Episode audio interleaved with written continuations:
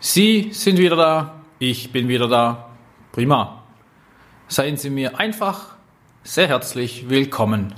Auch wenn ich Sie jetzt nicht sehe und nicht weiß, ob ich Sie kenne, freue ich mich wirklich, wenn Sie sich für das Hören meiner Podcast-Reihe Führungskraft für Führungskräfte interessieren.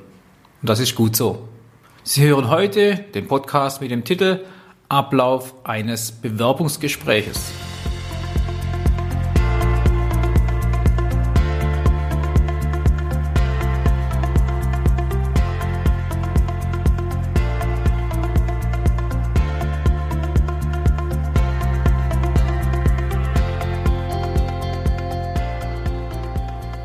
Im Podcast mit der Folge 49 haben wir viel gehört, wie man es nicht macht. Ich finde, da lernt man sehr schnell, was gemeint ist und die Behaltensquote ist auch sehr hoch. Jetzt will ich nicht meckern, wie was schlecht gemacht wird. Heute zeige ich Ihnen einen roten Faden durch ein gutes Bewerbungsgespräch. Dazu brauchen wir diesen und den Folgepodcast mit der Nummer 51 ich zeige Ihnen einen sinnvollen, bewährten ja, und wirkungsvollen Ablauf.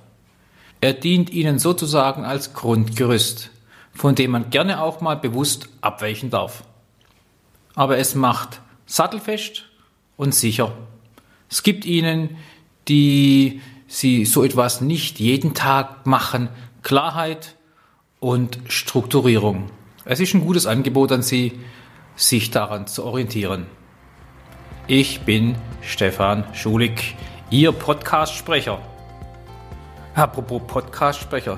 Nein, ich spreche nicht nur das, was Sie gerade hören, was man mir zum Vorlesen gegeben hat. Nein, ich erstelle und produziere das alles selbst. Die Stimme, die Sie hören, ist also meine. Ich habe mich dagegen entschieden, dies eine sonore, tiefe und souverän wirkende Stimme von jemand anders machen zu lassen. Das wäre nicht ich. Auch wenn ich mich nicht gerne selbst höre. Aber das geht wahrscheinlich vielen so. Wir sind ja auch die Einzigen auf der Welt, die uns so hören, wie wir uns selbst hören. Eine Mischung von außen über unsere eigenen Ohren und von innen über verschiedene andere Resonanzkörper. Im letzten Podcast haben Sie schon wichtige Dinge gehört, was zum guten Bewerbungsgespräch dazugehört. Das heißt, Sie haben die richtigen Rahmenbedingungen geschaffen, den passenden Raum reserviert, die erforderlichen Personen, außer dem Bewerber selber natürlich, eingeladen. Sie werden pünktlich sein, Sie sind vorbereitet und haben die Unterlagen des Bewerbers dabei und auch noch durchgearbeitet. Sie haben am Empfang Bescheid gegeben, dass ein Bewerber kommt netterweise auch noch mit Name. Sie haben die richtige Grundhaltung fürs Gespräch. Sie haben Ihre wichtigsten Fragen dabei, um ein strukturiertes, aber doch noch flexibles Bewerbungsgespräch zu führen. Sie sind bereit, richtig zu fragen und genau das Feedback und die Antwort des Bewerbers aufzunehmen. Naja, dann kann's losgehen. Mit dem Abholen bzw. Entgegennehmen des Kandidaten beginnt der hier nun vorgestellte rote Faden durch ein gutes Bewerbungsgespräch. Es handelt sich dabei um meinen Bewerbungsablauf, meinen Fahrplan, insgesamt um acht Phasen. Die erste Phase habe ich beschrieben mit Einstieg, Schrägstrich, Smalltalk. Ja, manche erachten das als Rede blabla. Ich halte das aber für sehr, sehr wichtig. Es ist wichtig, wie der Mensch reagiert auf so einen Smalltalk. Will er sowas? Braucht er sowas? Nimmt er sowas gerne wahr? Nimmt er den Ball auf? Oder genau das Gegenteil? Antwortet er mir kurz und braucht diesen Smalltalk eigentlich nicht? Das heißt, mir ist wichtig, wie er reagiert auf sowas. Und wenn es vielleicht schon auf dem Weg vom Empfang ins Besprechungszimmer ist, wie man das an den Tag legt. Wie läuft er? Wie geht er mit? Läuft er vorne draus, hinter dran? Ist er zuvorkommend, zurückhaltend? All die Dinge bringen uns jetzt schon was und das gehört schon ein bisschen zum Smalltalk. Und wenn es nur heißt, ob er einen guten Parkplatz gefunden hat, auch das ist nicht falsch. Zu wissen, wie reagiert er auf so eine banale Frage. Hat er Augenkontakt? Wenn Sie ins Zimmer gekommen sind, wie hat er Platz genommen? Hat er zuerst Platz genommen? Hat er abgewartet?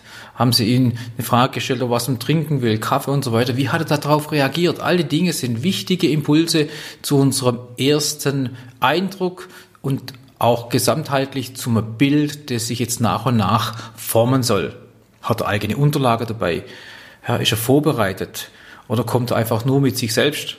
Alles Dinge, die nicht grundsätzlich erstmal gut oder schlecht sind, sondern einfach mal, sie sind nur. Ich bewerte das dann separat. Einstieg, Smalltalk war Nummer eins. Ja, dann gehen wir gleich weiter. Als schöner Start macht es Sinn, dass er ein bisschen was von sich erzählt. Kurz was zum Lebenslauf erzählen lassen. Das ist zum Warmwerden miteinander, zum Austauschen. Wie redet er? Welche Schlüsselworte verwendet er? Wie versucht er den Lebenslauf, den Sie hoffentlich ja auch vor sich liegen haben, auch noch kennen, passt es zusammen? Das Aufgeschriebene mit dem, was er auch sagt. Möglicherweise hat er ja gar nicht alleine den Lebenslauf geschrieben, sondern mit Unterstützung. Wissen wir nicht. Also passt es irgendwie zusammen und zum Warmlaufen kommt er ins Gespräch und er kommt in Redefluss.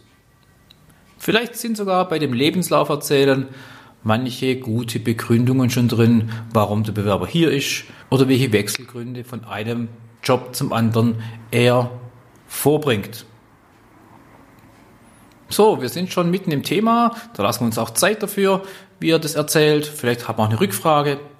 Vertiefendes, was unter Umständen nicht im Lebenslauf drin steht. Ja, dann, nachdem wir uns ein bisschen kennengelernt haben, schon das Gespräch mittendrin ist, kommen wir auch zu wichtigen Fragen. Und da frage ich zunächst die Frage nach gewissen Erfolgen oder Misserfolgen. Ich frage sogar beides. Das ist, glaube ich, wichtig für die Person, für die Selbstreflexion. Wie sieht er sich? Fremdbild, Eigenbild. Die Erfolge sind wichtig, um die Perspektive zu haben, Neues zu wagen, weiterzugehen, über seine Komfortzone hinauszugehen. Die Misserfolge sind wichtig, um die Bodenhaftung nicht zu verlieren. Beides macht durchaus Sinn, nach Erfolgen und Misserfolgen zu fragen. Bitte beachten Sie dort auch ein Stück weit in welcher Lebensphase befindet sich der Bewerber. Mache ich das auf einen, der gerade ausgelernt hat, der gerade frisch vom Studium kommt, oder einen, der schon abgehangen ist und schon 10, 15, 20 Jahre Berufserfahrung mitbringt. Auch da müssen wir darauf achten. Bin aber der Meinung, dass so ab dem Alter von 30, 32, vielleicht auch 35 zu beiden Themen Erfolge und Misserfolge was Belastbares, Konkretes kommen muss. Ja, dann gehen wir in die vierte Phase.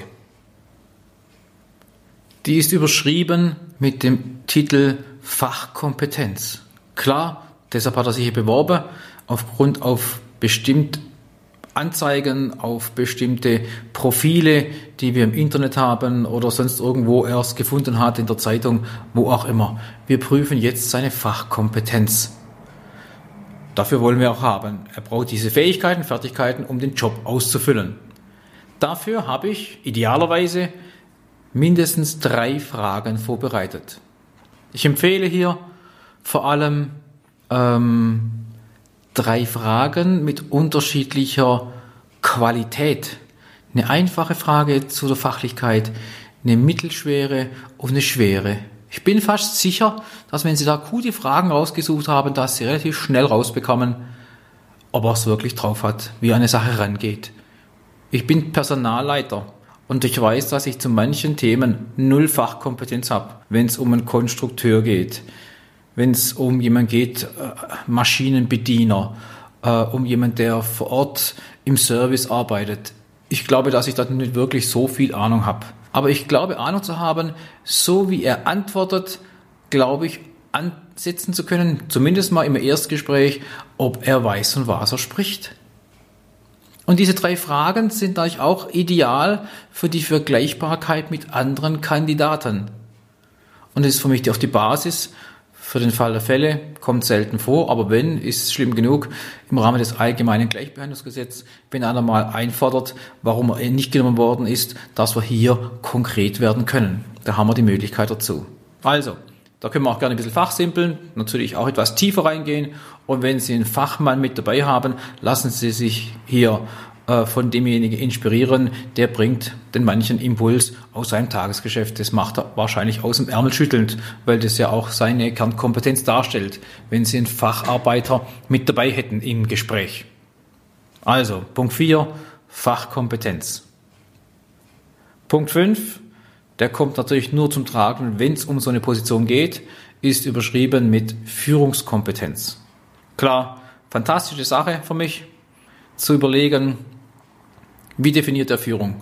Was steht aus seiner Sicht dahinter? In dem Thema kenne ich mich perfekt aus, da weiß ich, von was ich reden kann und kenne auch die Schwierigkeiten. Wie definiert er das? Wie sieht er Führung? Mit welchen Schwierigkeiten hat er zu tun gehabt? Eine geile Frage ist, welchen Führungsstil hat er? Darauf fallen viele Menschen rein. Vor allem, wenn sie noch nicht diese Erfahrung haben. Ich hoffe, dass Sie wissen, wie die richtige Antwort hier lautet. Dann so eine Frage nach Führungskonflikten, welche das waren, wie er sie gelöst hat. Da möchte ich schon ein konkretes Fleisch am Knochen haben, wie er damit umgegangen ist, wie er sie gesehen hat, wie er sie bearbeitet hat, wie er damit umgegangen ist. Und wie er sie auch dann schlussendlich zwischen den Menschen gelöst hat. Man kann ihn auch gerne fragen zur Führungskompetenz, was die Führungsfähigkeiten ausmacht, was eine gute Führungskraft ausmacht aus seiner Sicht, was für ihn gute Mitarbeiter sind, was den Span of Control betrifft, wie groß das sein darf. Ich will gar nicht unbedingt sagen, dass er alle Antworten sagen muss, die mir gefallen, die ich für richtig gut halte, aber er muss eine parat haben und sie muss belastbar und nachvollziehbar sein, sodass er es gut erklärt und gut begründen kann. Fragen Sie ihn einfach mal auch, wann er sein letztes Lob verteilt hat oder wann er letztes Lob bekommen hat. Vielleicht auch, wann er die letzte Abmahnung an den Tag gelegt hat. Wenn da einer kommt, der zehn Jahre Führungskraft war, das noch nie gemacht hat, hm, wenn Sie ein kritisches Umfeld haben, wäre das vielleicht auch notwendig und wichtig zu wissen, dass er es kennt. Das sind unangenehme Dinge, aber die man ab und zu mal, hoffentlich sehr selten, braucht. Ja, so, das waren mal die ersten fünf, die ich Ihnen erzählen wollte. Einstieg und Smalltalk. Da kann ich sogar noch ergänzen, manchmal macht es sogar Sinn, vor dem Einstieg loszulegen, zu gucken, was für ein Auto hat er, wo hat er geparkt, wie ist er hergelaufen. Gibt auch schon ein bisschen Aufschluss über den Mensch als solches. Lebenslauf war Nummer zwei, den lassen wir uns erzählen. Nummer drei war, wir fragen nach Erfolgen und Misserfolgen. Frage natürlich nach seiner Fachkompetenz und wenn es ein Führungsjob sein sollte, auch nach der Führungskompetenz. So, die letzten drei Punkte in meinem bewährten Prozess packe ich in den kommenden Podcast.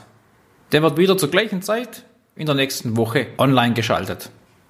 Und ich hoffe, Sie warten schon gespannt darauf.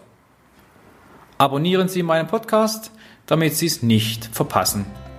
Ich hoffe, Sie finden in dieser Goldgrube ein paar wertvolle Schätze für sich und Ihre Arbeit als Führungskraft, auf dass Sie die richtigen Mitarbeiter bekommen und ihnen ihre Ziele und Aufgaben erfüllen helfen. Dabei wünsche ich Ihnen gutes Gelingen, viel Spaß beim Aufbau und beim Ausbau Ihrer persönlichen Entwicklung als gute, verantwortungsvolle, vorbildhafte Führungskraft. Ja, und wenn Sie mal Hilfe benötigen, Sie wissen, wie Sie mich erreichen. Sie finden mich unter der Homepage schulig-management.de oder Sie rufen mich an, vereinbaren Sie mit mir einen Telefontermin oder schicken Sie mir eine Mail an stefan.schulig-management.de. Also, wir finden uns. Es grüßt Sie Ihr Stefan Schulig.